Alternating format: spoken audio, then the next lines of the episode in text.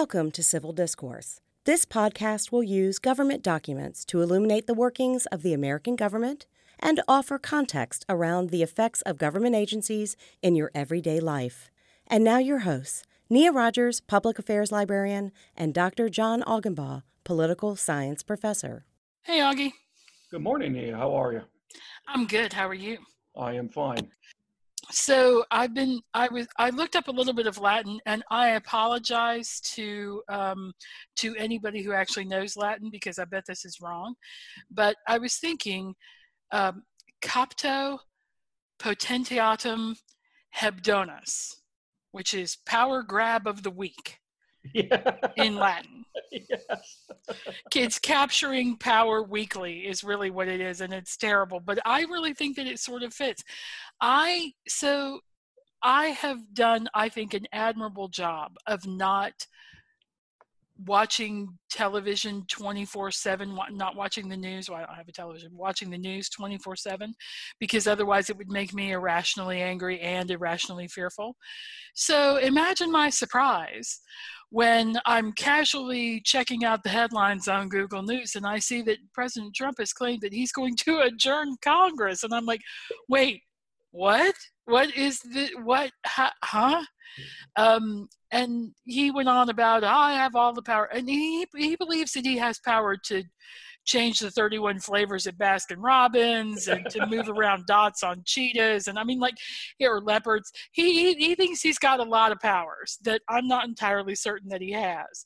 And then I, so of course I was like, oh, he doesn't have the power to do that. But then there was that niggling thing in the back of my head that said, maybe he does have the power to do that. Yeah. Crap. Now I have to ask Augie.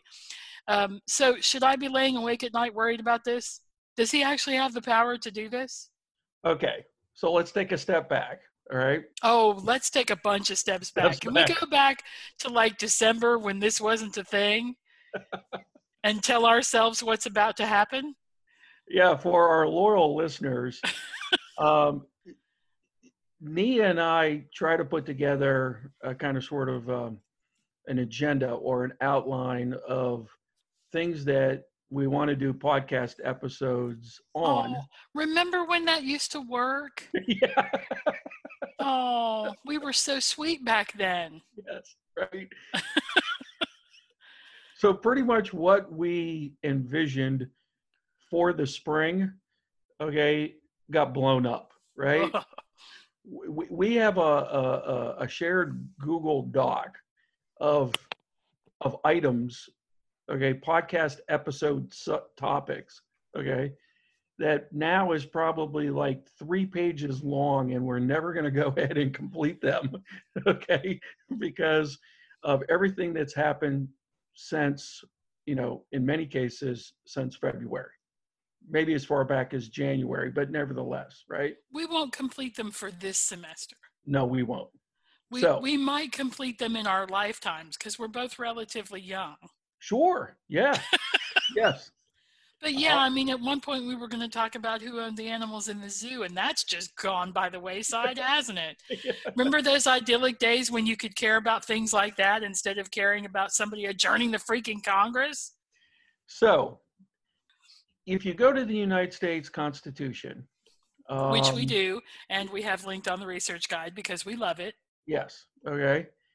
Um, in Article 2 of the Constitution, which deals with the office of the president, and specifically Section 2, Clause 3, it says presidents have recess appointment authority, basically meaning that if the United States Senate is in recess, then a president can appoint people for vacancies in the executive branch or the federal courts. Okay? Now, you might be wondering, well, isn't Congress in recess a lot? Well, they may not be working as hard as you want them to,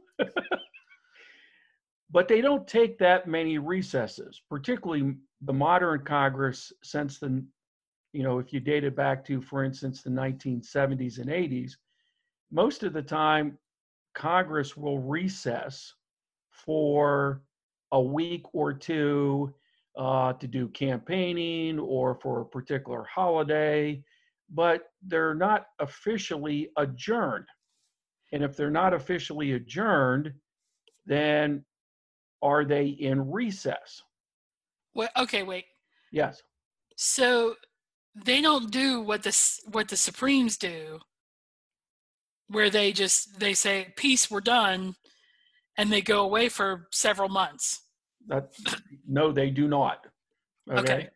So, their breaks are significantly smaller, and Yeah. So, for instance, Neil, what you're bringing up with uh, the Supreme Court, when the Supreme Court issues its uh, final decisions for a particular term, usually by the last week of June, though again this year, um, since the United States Supreme Court has postponed uh, oral arguments uh, basically for the last three weeks, and they only announced this week that they will do some um, uh, oral arguments remotely, okay, in May, okay.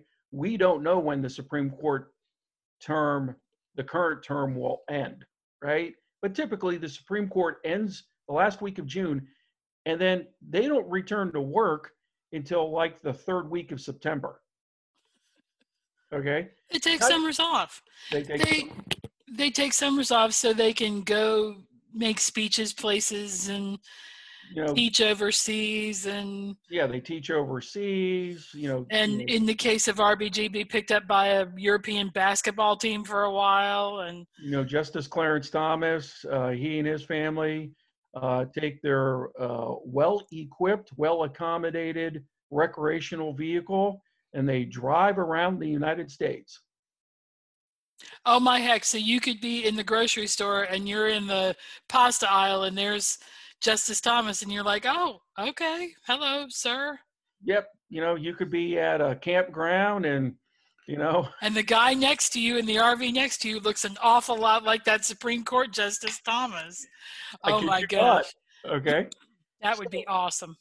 So the, the current controversy that Nee and I are referencing is the fact that as we are recording, the day before, President Trump, okay, announced that if uh, the United States Congress, okay, was in recess because of the COVID 19 pandemic, and because the United States Senate had not acted on some of his nominations for vacant executive branch positions, he was going to use another presidential power, okay? And that is the presidential power of adjourning Congress.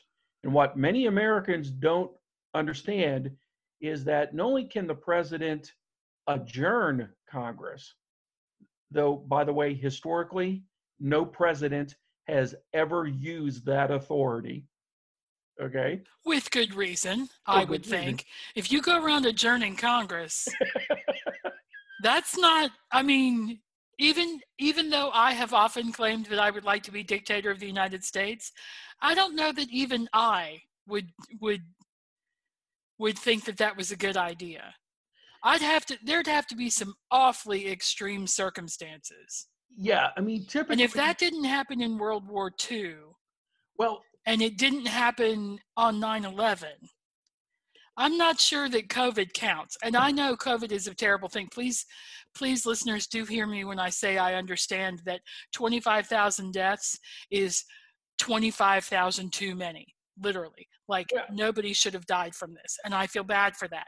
But that doesn't we have had extreme events in this country and no president has adjourned Congress. no. What we have had is presidents also exercising an authority listed in the Constitution to convene Congress.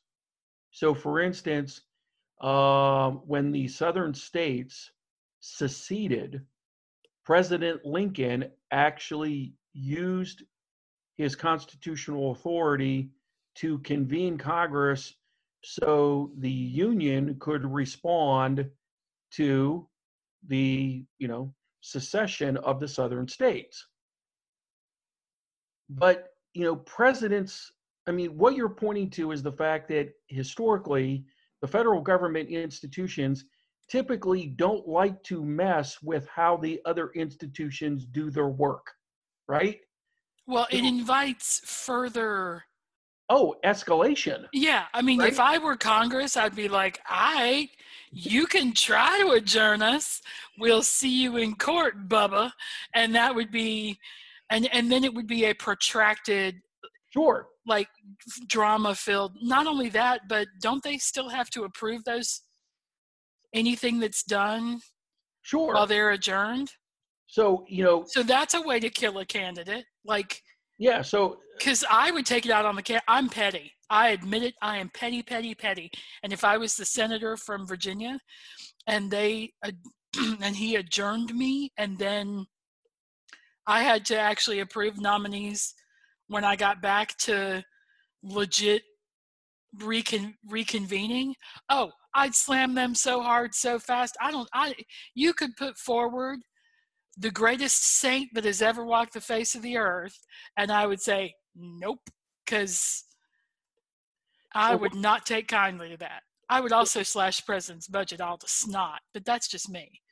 but but what you're pointing to the fact that these institutions do have mechanisms to respond to what they think are overreaches by the other institutions okay um and so this entire podcast is at least constitutionally about two powers enumerated in the constitution that are set aside for the president the first is what's called the recess appointment power.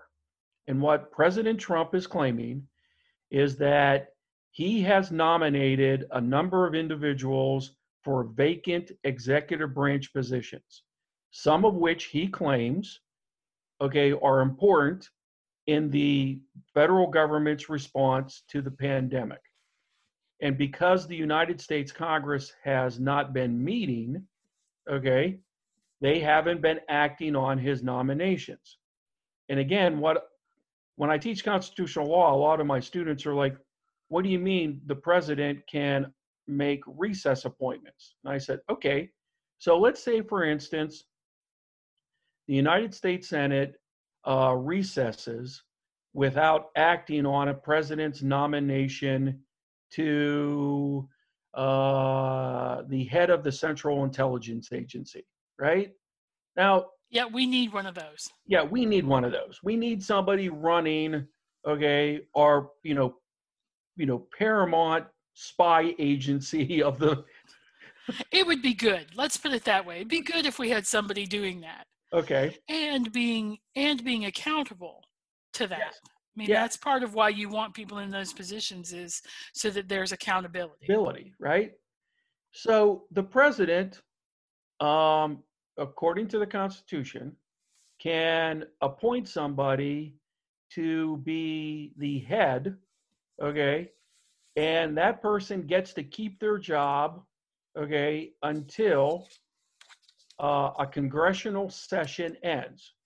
Now, a congressional session is basically two years.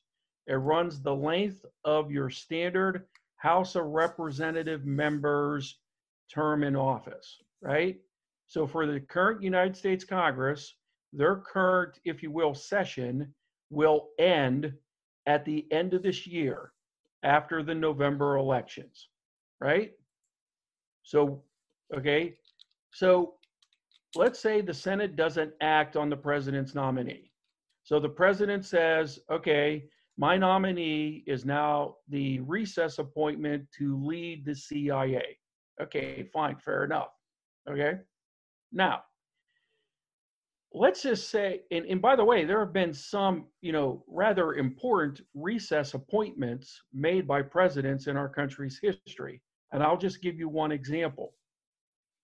When uh, President Eisenhower came into office, okay, as uh, uh, as president. He won the uh, 1952 presidential election. Okay. Um, Congress was not in session when the Chief Justice, okay, died. Okay. And that was, um, oh, I can't believe I might get this wrong. I think it was Harlan Fiske Stone. Okay. Um, uh, uh, Nia, are you looking that up? I can if you'd like. Yes. Who who did um, uh, Earl Warren replace on the Supreme Court? You go to the Supreme Court website because we love them. Vinson Oh yeah, Chief Justice. Stone. Um, you you were yeah. one early. Stone was before, Yes. and then Vinson, and then Earl Warren. Yeah. So Eisenhower, because of the deal that he made at the Republican National Convention in 1952, had promised Earl Warren, who was governor of California, that if you throw your support behind me, um, uh, uh, I will uh, give you whatever federal government job you want if I win. And Earl Warren said, the first vacancy on the Supreme Court. The first vacancy was for Chief Justice of the Supreme Court. Yeah, and that's a weird thing that the chief justices they don't move up. You don't move up by seniority. Nope. That position is appointed separate Yes. from And seniority. You could Yeah, be you could have been on the court a hundred years and still not end up being chief justice. You don't move right. up in rank.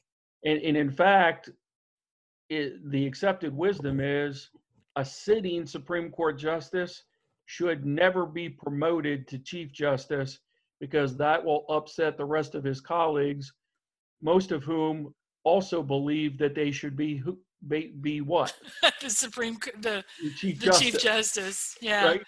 Well, and isn't the only thing that it gets you is sitting closer to the chief justice? like seniority moves you closer, I think, yes, in, in how you sit. okay, where you sit during oral arguments. But let's face it, being Chief Justice, okay, you're first among equals. Your vote doesn't count more. Right. You don't get to overrule your, your colleagues. Okay, you basically get paid more money to be the main administrative officer of the US federal court system. Right. You sign a bunch of paperwork. That's your job. In addition to being a judge, you also sign a bunch of paperwork. Okay, so So- wait. So, so wait, wait, wait. Let me ask a question. Let me Yeah. ask a question. Okay, or no, rather, let me make a clarification if it's okay with you. sure. So we're in the 116th Congress, Yes. and there are always two sessions in each Congress. And this session, this Congress had January 1st, 2019 to January 3rd, 2020 Yes. and then January 3rd, 2020 to present, which will be January something something of next year, January 2nd or what is it, 3rd. But but what you're talking about are so they say January 3rd to January 3rd, but at Christmas they all go away for 2 weeks or 3 weeks. Yeah, and the and the framers' intent here was if Congress isn't in session and cannot act on a presidential nomination, okay, you still need people to go ahead and fill these important positions. Well, yeah, you need a chief justice. So the logic was to ensure government operations, the president should have the ability to appoint somebody on an interim basis as a recess appointment. Now, this is where politics kicks in. What if the United States Senate is of the opposition party to the president? They may not be taking votes on nominees for vacant executive branch or judicial positions simply because they're the opposition party. Or what if you're the president and you take your time on nominating somebody and you wait until the Senate does recess because you feel fairly certain the Senate won't approve your person? Although technically, when they come back on whatever day they come back, that person ceases to be the interim. No, no, no, no, no.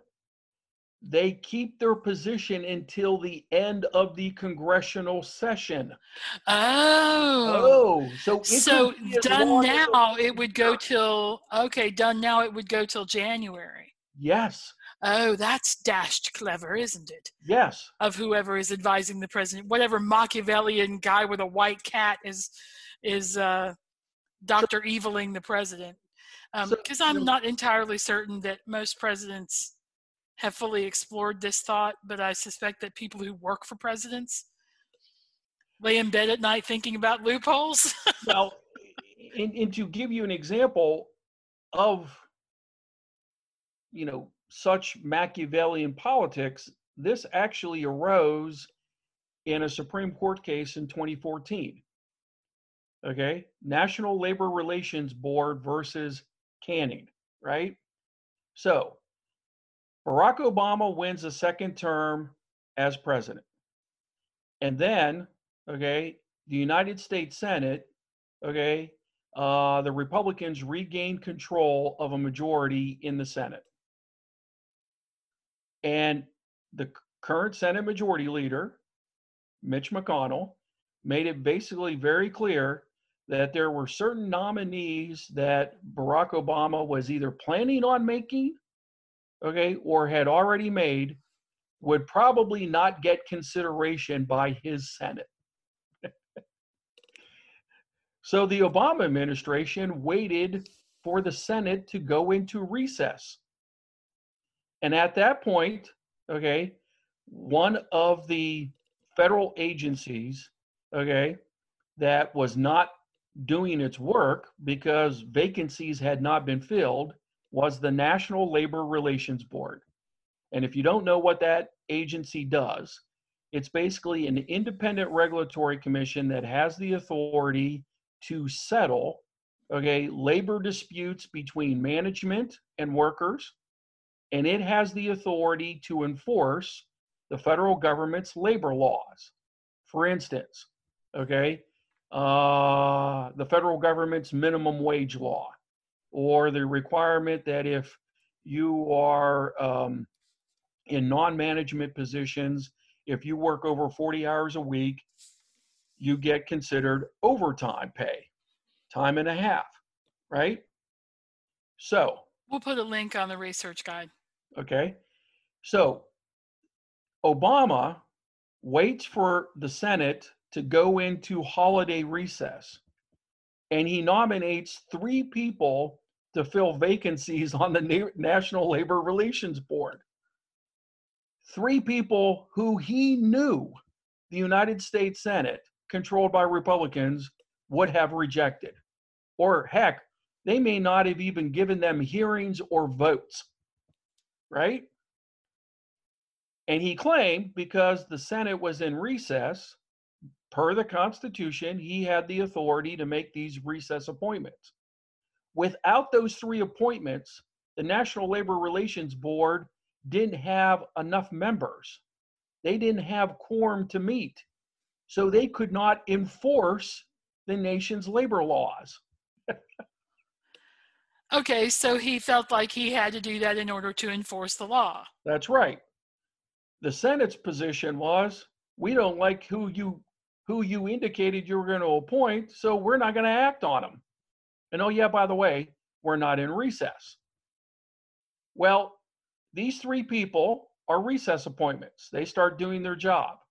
The National Labor Relations Board issued a ruling against this guy, uh, Noel Canning, who ran, I believe, a Pepsi distributorship. Okay. Okay, that's great with his last name. Yes. Just saying. Yeah, Canning. Thank you very much. Right. And the National Labor Relations Board issued a ruling against him because he didn't want to negotiate uh, to allow a union at his distributorship. And he said the National Labor Relations Board can't issue any rulings against me because their last three appointments were unconstitutional. Because the United States Senate claimed it never went into recess.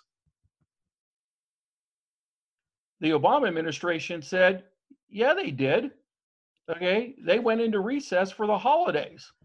The case goes to the Supreme Court, and a unanimous Supreme Court ruled against the Obama administration.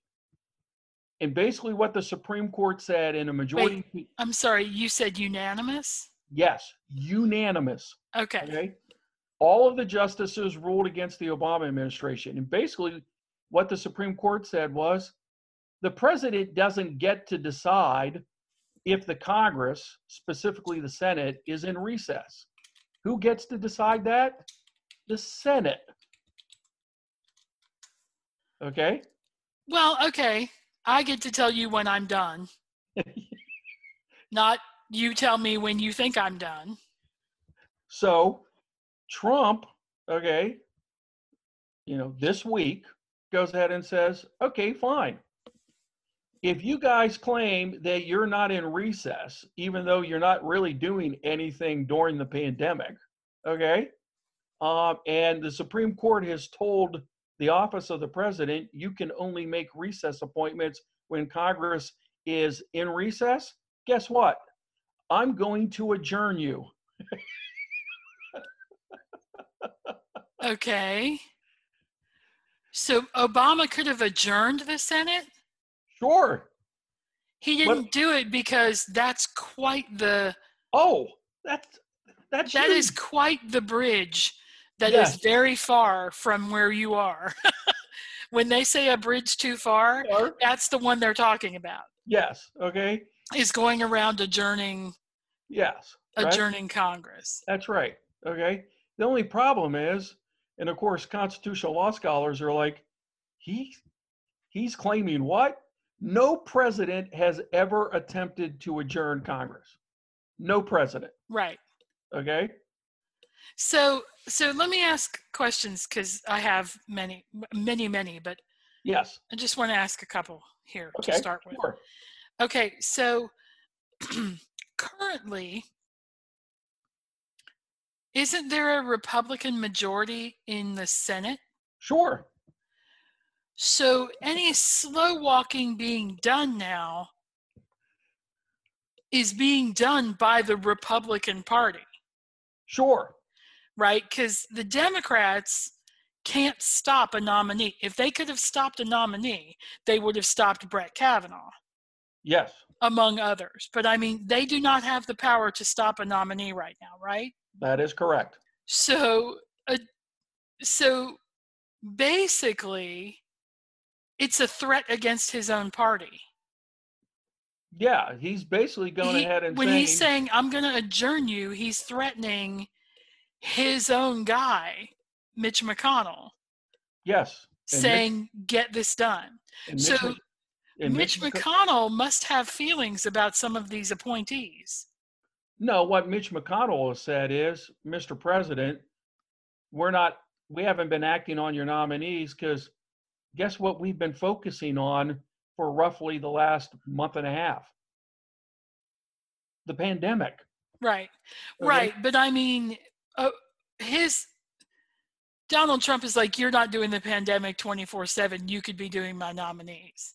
Well, uh, but the, the larger point here is Trump doesn't want apparently any checks and balances.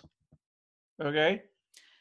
And right. at, and at this point, I mean, based on comments that Mitch McConnell made yesterday, Mitch McConnell's basically gone ahead and said, Mr. President, there's no disagreement between the houses of Congress.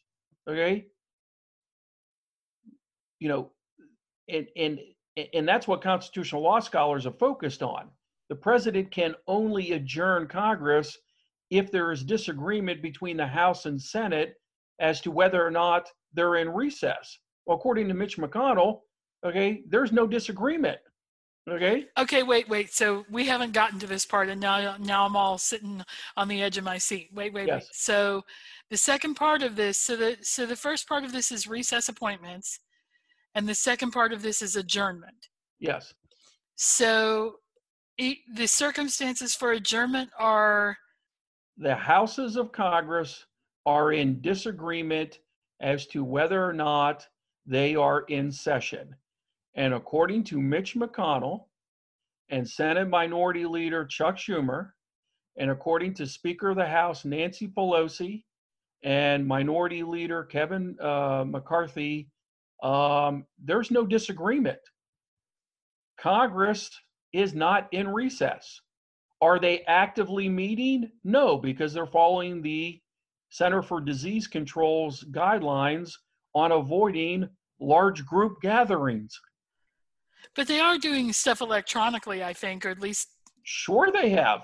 I mean, Remember, email and you know, you know, whatever episode they passed the CARES Act. Right. So Okay. they're doing stuff. They're doing stuff. The problem is They're not doing the stuff he wants them to be doing. That's right. Okay. And this is where I think the difficulty is going to be for President Trump is that his people, okay, particularly his party in the Senate, okay, are going to push back. Okay. Because again, they understand that if a Republican president does this now, what's to stop a Democratic president doing that in the future? Yeah, I'm tapping my nose because that's what exactly what I was going to say was was if you open this door, other presidents will walk through it. Sure. Like we know that with all doors. The first president says, "Hey, what's behind this door?" and they open up the door and it doesn't look bad and they flick on the light and they're like, "Oh, it's an empty room. I'll just go in it and do a thing." And then other presidents are like, "Well, he went through the door and he didn't get killed." So they go through the door.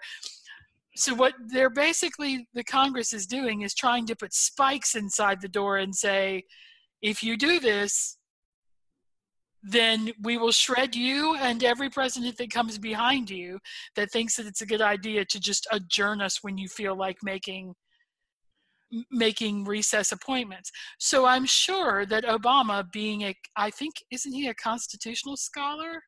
he did teach constitutional law at the University of Chicago. he probably thought briefly about it. Oh, I could just adjourn the Congress and then I could do whatever I want. And then he thought it through and thought, oh, that's a long lasting thing that I might be making a huge mistake if I did. Well, and Nia, to further your point, if the Supreme Court ever heard a case where a president, okay, so let's go with this hypothetical. Trump decides to adjourn the Congress, right? The United States Congress says, okay, You can't um, do that. You can't do that.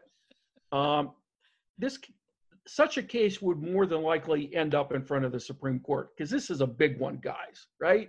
This is Oh, what does what does this particular power actually mean? well, it completely usurps the idea of democracy and and having a legislative body in the first why don't you just declare yourself dictator i mean like really this Yep. is the kind of crap i would do if I wanted to be dictator of the United States, I'd be like, first of all, let me get rid of the, because isn't that one of the first things that happens in every coup, is that they is they get rid of the parliament of wherever, or the whatever legislative body, like they get rid of the people's representatives. That's the first thing they do, and then they start whipping the Supreme Court into line.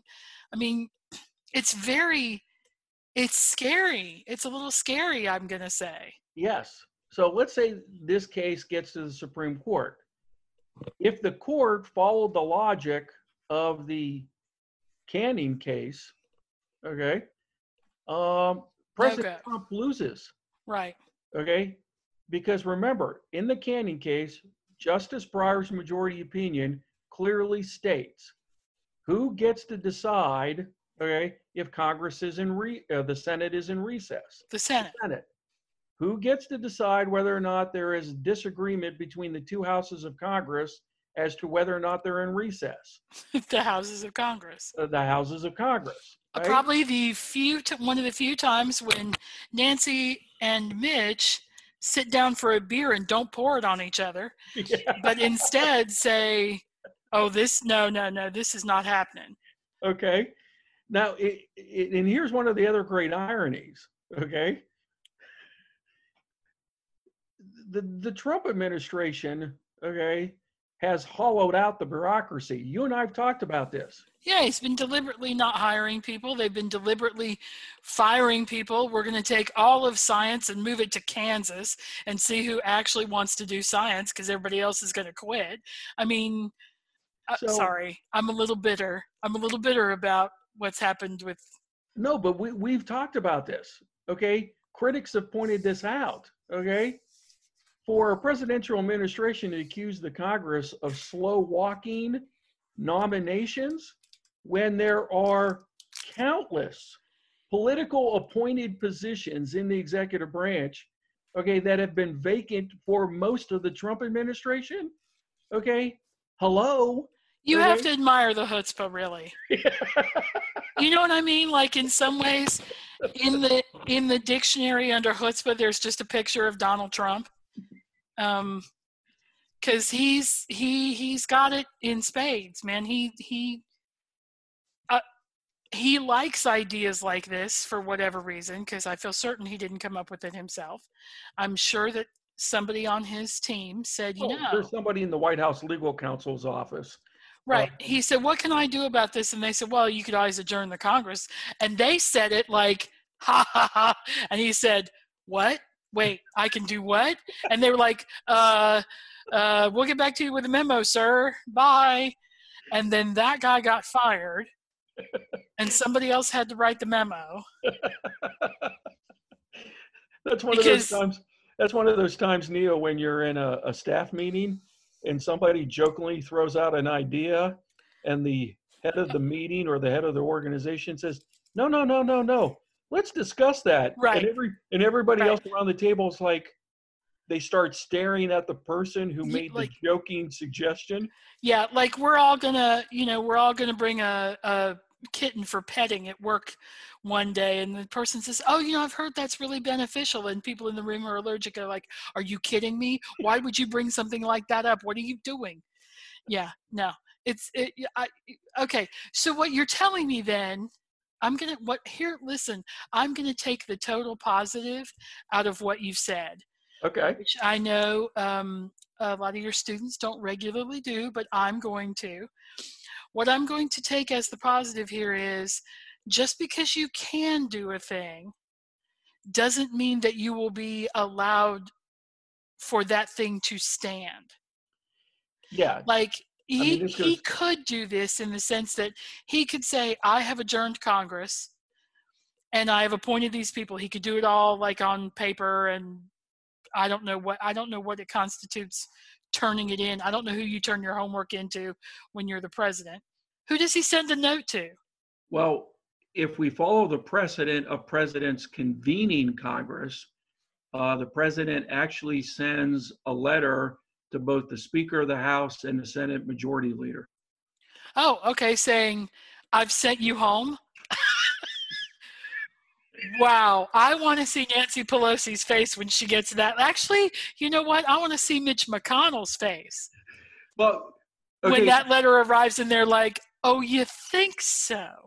because like now my question is okay so let's just say even though we both know that that that this is a logistical nightmare and that it is also a presidential nightmare in the sense of setting a bad precedent and those sorts of things. Let's just say that donald trump does it because this is a president president that doesn't seem to worry too much about setting precedents for future. I i, I don't know whether, whether it's because he thinks there will be no future presidents or because he thinks we've been doing all it all wrong for 250 years but whatever he he sends this letter. Now let's say that congress doesn't go anywhere because that's what i would do. If i was mitch mcconnell i'd be like no i'm here. Nobody's recessed. So how do recess appointments get made? Like what okay, with a recess appointment, the office of the president sends the Senate um, Majority Leader and the Senate Minority Leader a letter saying, I'm making a recess appointment. Okay. So Okay. we're in uncharted territory in regards to adjournments. Does the president send the Speaker of the House, the Senate Majority Leader saying, Hey, I'm adjourning you guys because you know, I think you have a disagreement as to whether or not you're still in session. Okay. Now, does that mean the Senate Majority Leader and the Speaker of the House, their offices send a letter back saying, oh, no, we're not? Nuh-uh. okay. Just one line. Dear Okay. President Trump, nuh-uh. Uh, okay. XOXO, Nancy and Nancy and Mitch. Mitch, right? So, I mean, again, we're in uncharted territory here, right? So if if they push back and say we're not in recess and we don't think you can adjourn, and then the president goes forward with recess appointments, okay?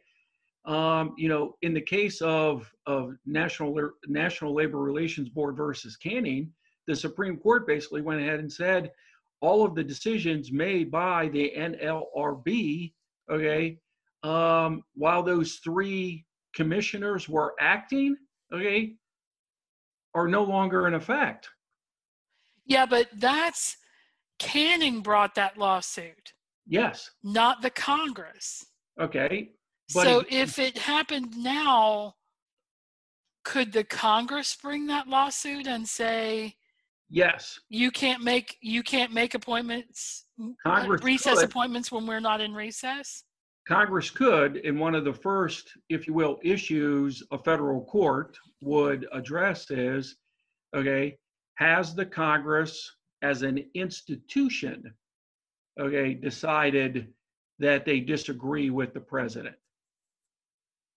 Okay, you know, because remember, well, we talked about this in regards to whether or not uh, former White House legal counsel Don McGahn had to uh, respond to a subpoena, right, to testify in front of the House of Representatives. And part of the logic of the DC Court of Appeals was well, the United States House had not taken an official vote. So therefore, okay, the case is not yet ripe. Okay. So they could take a vote saying we're not in recess. recess, and we don't think the president can adjourn us because we're not in disagreement with the Senate. And if And- both the House and the Senate, okay, agree, then the Congress could bring a lawsuit against the president. Okay? Yeah. could could someone within say oh i don't know like you you used the cia chief as the as one of the appointment Yeah. choices. Could someone within the cia bring that case? Do they have standing? Chances are no. okay. Because how could they show that they've actually been injured? okay. So they'd have Uh, to show harm Yeah, they would have to show harm, which but is the congress could show harm because they could say that's one of our powers that's right. and we've been deprived of one of our constitutional constitutional powers. Okay, the president has adjourned us, and don't we get to decide when we are or are not in session? Right. Nia, you are not working. Oh, yes, I am. No, you're not. Yeah. Yeah. Yeah. It, it, it's funny to me that, okay, so um, what's funny to me about that is that it, it seems, it seems like such a weird measure to take to get what he wants, which is the appointment. Well, no. If what he really wanted was the appointments, then what he should be doing is working with Mitch McConnell to get those pushed through. yes. Okay. So it seems like maybe that's not what he wants. And what he wants is to, in some way, punish Congress or usurp authority from Congress just oh, it- because. I mean, it could be a leveraging ploy, so he gets additional money for small business loans without all the add-on features that the Democrats in the House of Representatives want to attach. Okay. Um, he could be using it to distract the nation from the criticisms his administration has received in response to the pandemic. Look, a pterodactyl. Right? That's that's my favorite. I can't even remember where I heard it the first time, but that's you know when you're when you're pointing up something in a different direction, you're like, "Look, a pterodactyl," and then you run when the other person looks. I'm just saying that if I ever say that to you, it's because I'm trying to obfuscate something. Well, I mean, you know, hey, it's like me with my daughter, right? Okay. She sees a puppy. Oh, hey, daddy, look, it's a puppy. What, Mackenzie, you thought I wasn't going to remember that I was just chastising you for not cleaning your room? like, oh man. But diversion, diversion, puppy diversion um, accelerated. Okay, so so the answer is it can be done, but it's going to it's going to be a giant can of worms if it gets opened that yes that may or may not ultimately serve the president's purposes because if this is another in the loss column for the president then then that becomes then those losses can be exacerbated. People are starting to feel concerned about the economy. They're very concerned about COVID response. They're very concerned about um, testing and our problems with that in the United States. So, adding a loss to that column might not be the smartest thing to do. It's an interesting question. It's an interesting question, and politically, it's kind of sort of begs the question you asked about uh, whether or not the House of Representatives should have uh, went forward with impeachment when it knew more than likely the Senate would not find the president guilty. You know, are you wasting the country's time by doing something that you have to kind of sort of know there's a good chance or a chance you will lose? Okay, and that right. would be a criticism of the Trump administration why are you doing this when you know there are larger issues that need to be addressed shouldn't you be devoting all of your energy and resources to you know the pandemic and the effects of the pandemic on the economy instead of picking a battle with the United States Congress a battle that many Americans okay either aren't maybe interested in or don't truly understand. I mean, you know, you know, think about it, Nia. You know, how many, you know, and, and I shared this with you. After President Trump made his announcement that he was thinking about adjourning Congress yesterday, I had four of my colleagues in the political science department with PhDs say, Can the president actually do this? Okay, and these are people with advanced degrees in political science. Now, extrapolate to the American population. Okay, how many Americans actually are aware that there is an adjournments clause in Article 2 of the Constitution? Yeah, but also the Congress is about as popular as measles. so, you know what I mean? Like it's a fine line to walk. I'm Mm. I'm curious to see. I, I suspect, though, that what happens is that the president often floats the worst case scenario because anything shy of that feels like, oh, dodged a bullet. You know what I mean? So yeah. I, I think that saying I'm going to adjourn and put another 535 people on the unemployment rolls um, which is effectively what you're doing when you adjourn Congress early, right? Because if they're in adjournment, do they get paid? I don't know. There's all kinds of issues. But anyway, I think that it's in some time, in some cases, the president does this to test the water and see, and then pull back and say, "Oh, it's not as bad as." as all that yet and everybody goes oh thank goodness we don't have to have this fight instead of well, I don't know. Yeah. Well, I mean, I, and I take your point that it's a lot distraction as well. But earlier this week, I mean, to your point, Nia, earlier this week, the president went ahead and said uh, the president of the United States gets to decide when the country will reopen in terms of the pandemic um, uh, the, COVID 19 pandemic. And uh, almost immediately, you had governors of various states hard hit by the pandemic who said, uh, no, we will decide when our states will reopen.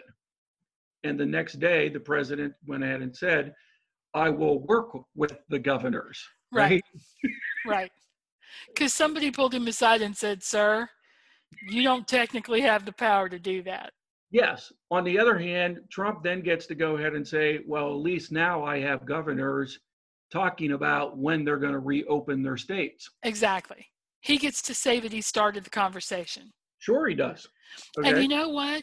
Sometimes it's okay if everybody wins a little bit in politics. Sure. You and I have talked a lot about on this podcast about about trying to find the balance where everybody is equally unsatisfied which is which is a good thing, right? In politics, you want everybody to be just a little bit pissed off and unhappy about what's happened because it gives them something to work with, right? Because being irritated is part of how you get people out to vote and that kind of thing. But it also, as long as one party is not massively, you know, under underdogged by the other party, then more or less everybody's equally unhappy and you can move on from there, which I think is not necessarily a bad thing. Um, no, I mean, it kind of sort of goes back to uh, uh, an, uh, an adage that my grandmother used to use. And I initially thought she was saying it because she knew that I would frequently uh, anger and upset people. But she used to say, uh, you, you, know, uh, John, uh, if uh, everybody's angry with you, then you must be doing something right. yeah, exactly. Um, you know, the enemy of my enemy is my friend.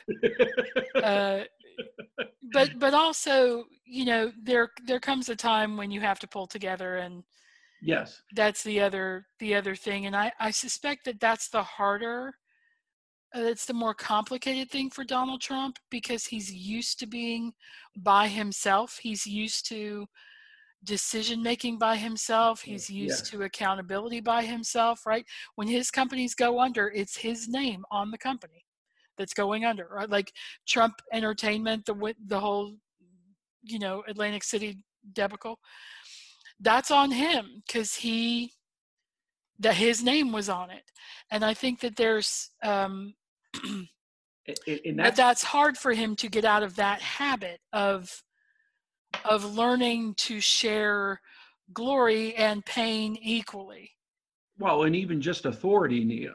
I mean that that's one of the reasons why many presidential scholars and many election experts always cautioned against somebody who had never worked in government and whose primary, if you will, history or work experience was in the private sector, why they always cautioned against such a person being selected president.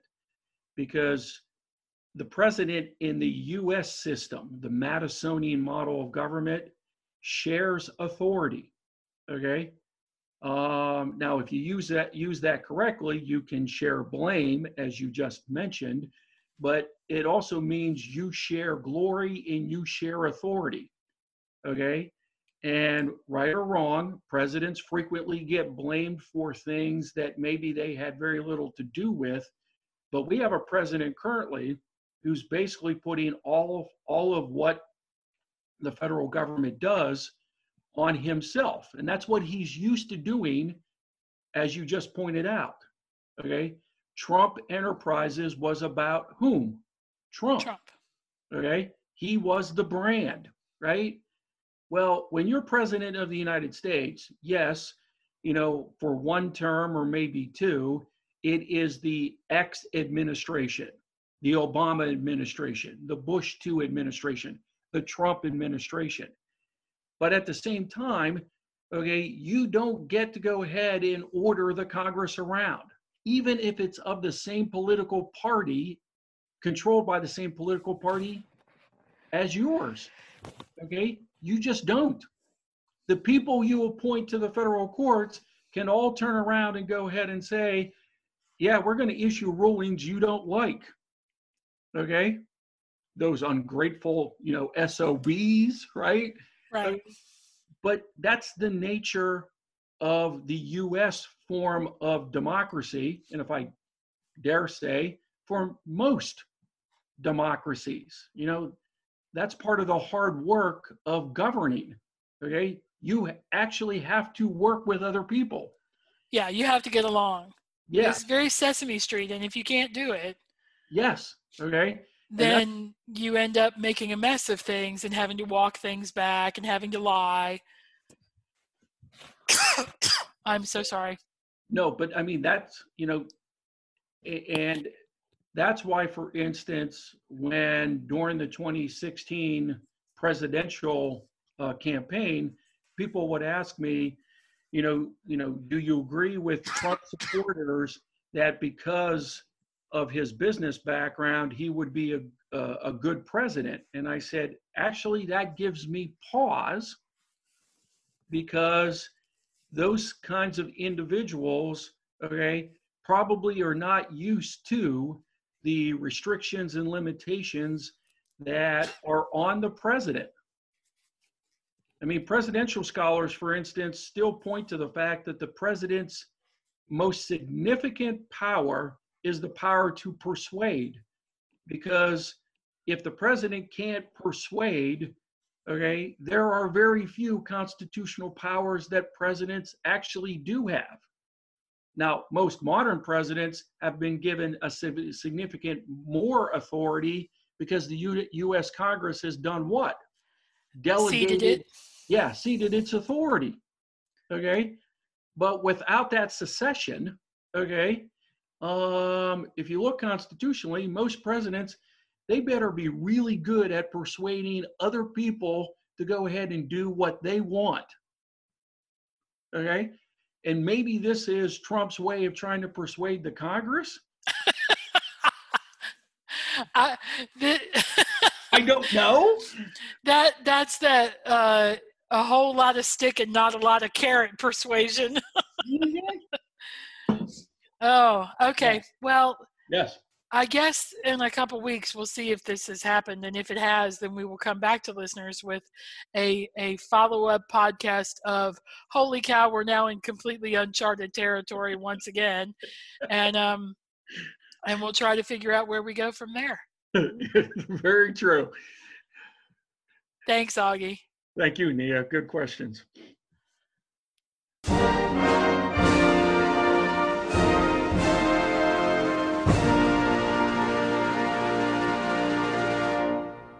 You've been listening to Civil Discourse, brought to you by VCU Libraries. Opinions expressed are solely the speaker's own and do not reflect the views or opinions of VCU or VCU Libraries. Special thanks to the Workshop for Technical Assistance. Music by Isaac Hobson. Find more information at guides.library.vcu.edu slash discourse. As always, no documents were harmed in the making of this podcast.